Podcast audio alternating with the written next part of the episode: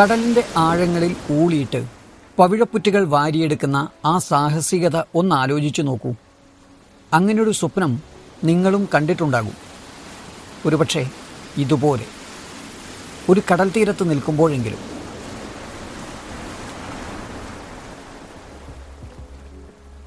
കടലിനടിയിലെ പൂന്തോട്ടമാണ് പവിഴപ്പുറ്റുകൾ. അതെ കാണുമ്പോൾ ചെടികൾ പോലെ തോന്നും. വിവിധ വർണങ്ങളിലുള്ള ചെടികൾ.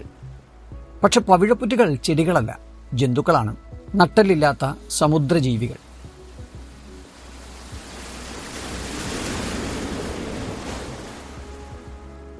പവിഴം. പോളിപ്സ് എന്നൊരു പേരുകൂടിയുണ്ട് അതിന്. ജെല്ലിഫിഷ് പോലുള്ള ജീവികളുമായി വളരെയേറെ സാമ്യം തോന്നുന്ന ഒന്ന്.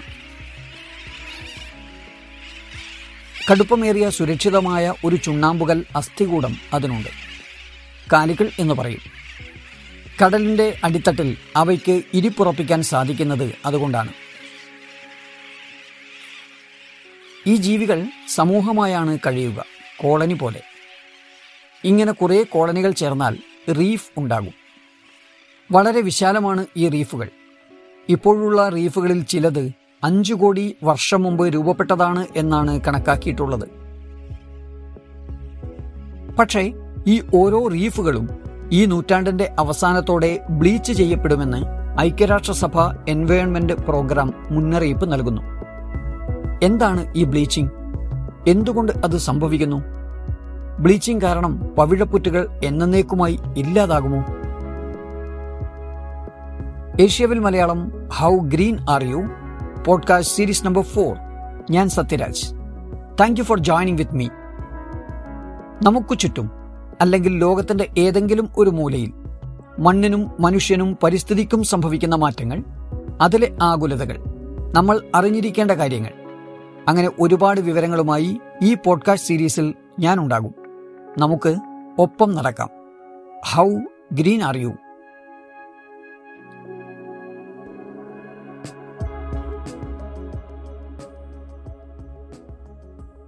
ഇതൊരു പോഡ്കാസ്റ്റ് ആണല്ലോ. യാത്ര ചെയ്യുമ്പോഴും മറ്റ് ജോലി ചെയ്യുമ്പോഴും വിശ്രമവേളയിലും നിങ്ങൾക്ക് കേൾക്കാവുന്ന ഒന്ന്. മുൻ എപ്പിസോഡിൽ പറഞ്ഞതുപോലെ തന്നെ ഹെഡ്ഫോൺ വെച്ചില്ലെങ്കിൽ ഇനിയെങ്കിലും അത് ഉപയോഗിക്കുക. അത് നല്ലതാണ്. ഓക്കെ. എന്താണ് പവിഴം? എന്താണ് പവിഴപ്പുറ്റുകൾ? അതറിയുന്നവരാകും നിങ്ങൾ. എങ്കിലും ചെറിയ വിവരണം നൽകാം. Hi everyone, I'm Dr. David Wackenfeld, the Chief Scientist at the Great Barrier Reef Marine Park Authority. We're here to talk about and explain coral bleaching, but before we do that, we need to actually have an understanding of what coral is. Coral itself is an incredibly small and simple animal. പവിഴങ്ങൾ അഥവാ coral സമുദ്ര ജീവികളാണ് സമുദ്രജീവികളാണ് നട്ടലില്ലാത്തവ സഞ്ചരിക്കാൻ കഴിയാത്തവ പോലിപ്പുകൾ എന്നാണ് അതിൽ ഓരോന്നിനെയും പറയുക അവ ഒരു കൂട്ടമായി ഒരു കോളനി പോലെ ജീവിക്കുന്നു ചിലത് നന്നേ ചെറുതായിരിക്കും. ചിലതിന് വ്യാസം അര ഇഞ്ചിൽ താഴെയായിരിക്കും. അതിലേറെ വലിപ്പമുള്ളവയുമുണ്ട്. അഞ്ചിഞ്ച് വ്യാസമാണ് ഇതുവരെ കണ്ടെത്തിയതിൽ വലുത്. അവയുടെ ശരീരം മൃദുലമായിരിക്കും.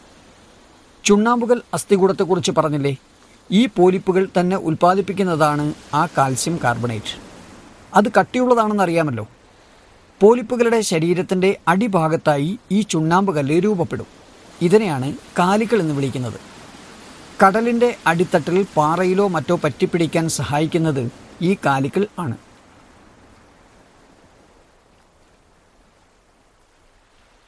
പോലിപ്പുകൾ ചിലപ്പോൾ വിഭജിക്കും അല്ലെങ്കിൽ മുകുളനം വഴിയും പെരുകും.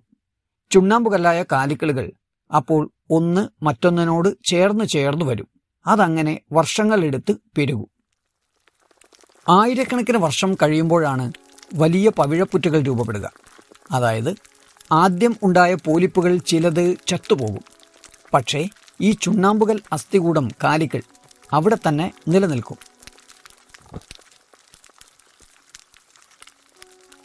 കാലികളാണ് പുറ്റായി മാറുന്നത്.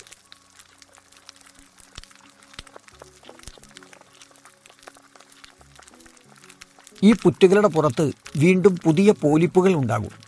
അത് വിശാല തടമായി മാറുമ്പോൾ അതിനെ റീഫ് എന്ന് വിളിക്കും. ഇവയുടെ ആയുസ് എത്രയെന്ന കാര്യത്തിൽ ഉറപ്പിച്ചൊന്നും പറയാൻ കഴിയില്ല. രണ്ട് കൊല്ലം മുതൽ നൂറ് കൊല്ലം വരെ ആയുസ്സുള്ള പോലിപ്പുകൾ ഉണ്ടെന്നാണ് ശാസ്ത്രജ്ഞർ പറയുന്നത്. ഈ പുറ്റുകൾ ചേർന്ന കോളനികൾ നൂറ്റാണ്ടുകൾ നിലനിൽക്കും. ഇന്ന് കാണുന്ന പല പവിഴപ്പുറ്റുകളും അഞ്ചു കോടി വർഷം മുമ്പ് വളർന്നു തുടങ്ങിയതാണ് എന്നാണ് ശാസ്ത്ര ഗവേഷകരുടെ കണ്ടെത്തൽ. അതായത് മനുഷ്യൻ ഇല്ലാത്ത കാലത്തേ രൂപപ്പെട്ടവ. എത്ര മനോഹരമാണ് പവിഴപ്പുറ്റുകൾ! വിവിധ വർണങ്ങളിലുള്ളത്.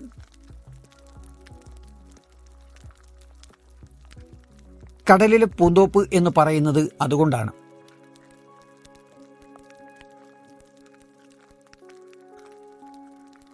സൂസൻസെല എന്ന ഒരിനം ആൽഗങ്ങളുടെ സാന്നിധ്യമാണ് ഇവയ്ക്ക് നിറം നൽകുന്നത്. ആൽഗങ്ങൾ എന്ന് പറഞ്ഞാൽ കടലിലെ അതിസൂക്ഷ്മ സസ്യങ്ങൾ.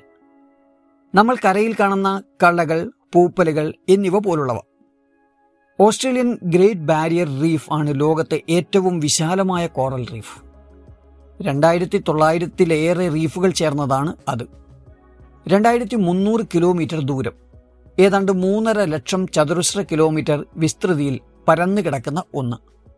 നമ്മുടെ രാജസ്ഥാന്റെ വലിപ്പം നമ്മുടെ ലക്ഷദ്വീപ് സമൂഹങ്ങൾ കോറൽ ദ്വീപുകളാണ്. ലോകത്തെ കടൽ സ്പീഷീസുകളിൽ ഇരുപത്തി അഞ്ച് ശതമാനത്തിന്റെയും ആവാസ കേന്ദ്രം ഈ കോറലുകളാണ്.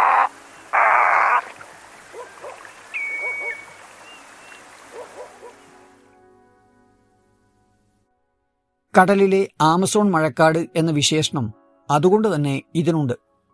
ചില റീഫുകൾ ഈ ഭൂമിയിൽ മറ്റെവിടെയും കാണാത്ത ജീവജാലങ്ങളുടെ കേന്ദ്രം കൂടിയാണ്.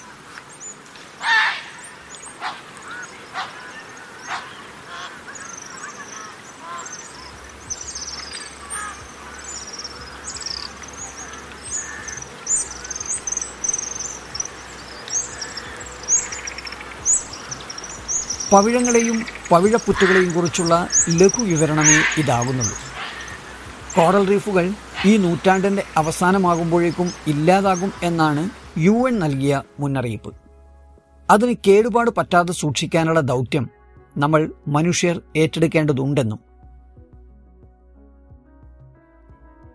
കോറലുകൾ നാശോന്മുഖമാകാനുള്ള പ്രധാന കാരണം ബ്ലീച്ചിങ് ആണ്. നിറം പോയി വെളുത്തുവരും. നിറം കൊടുക്കുന്നത് ആൽഗങ്ങളാണെന്ന് പറഞ്ഞതോർക്കുമല്ലോ.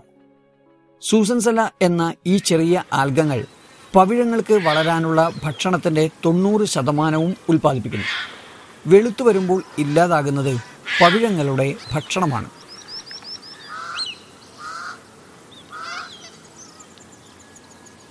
എന്തുകൊണ്ട് ബ്ലീച്ചിങ് സംഭവിക്കുന്നു?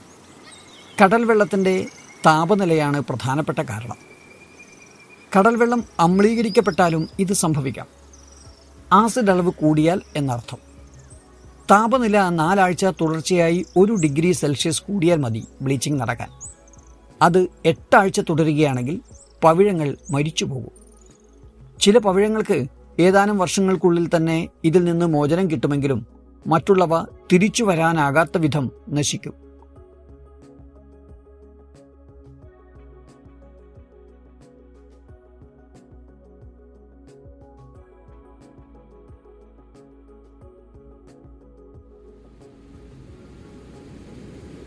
ആഗോള താപനമാണ് ഈ കടൽ വെള്ളത്തിന്റെയും ചൂട് കൂട്ടുന്നത്.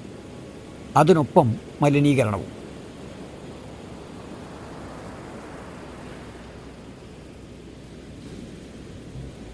എങ്ങനെ നാശോന്മുഖമാകുന്നു എന്ന് പിടികിട്ടിയില്ലേ? കടൽ സ്പീഷീസുകളുടെ ഇരുപത്തിയഞ്ച് ശതമാനവും കോടലുകൾക്കിടയിൽ ഉണ്ടെന്നത് മാത്രമല്ല അവ കരയിലെ മണ്ണൊലിപ്പ് തടഞ്ഞു നിർത്തുക കൂടി ചെയ്യും.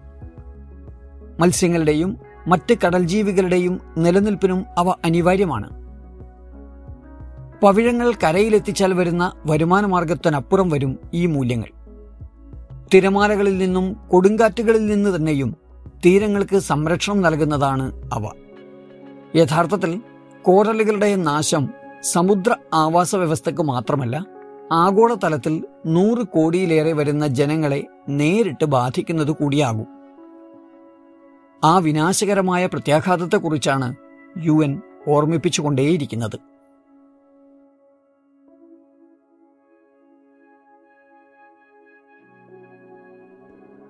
ഹൗ ഗ്രീൻ ആർ യു ഈ എപ്പിസോഡ് ഇവിടെ അവസാനിക്കുന്നു. അടുത്ത എപ്പിസോഡ് വരുമ്പോഴും നിങ്ങൾ ഒപ്പമുണ്ടാകും എന്ന പ്രതീക്ഷയോടെ. ബൈ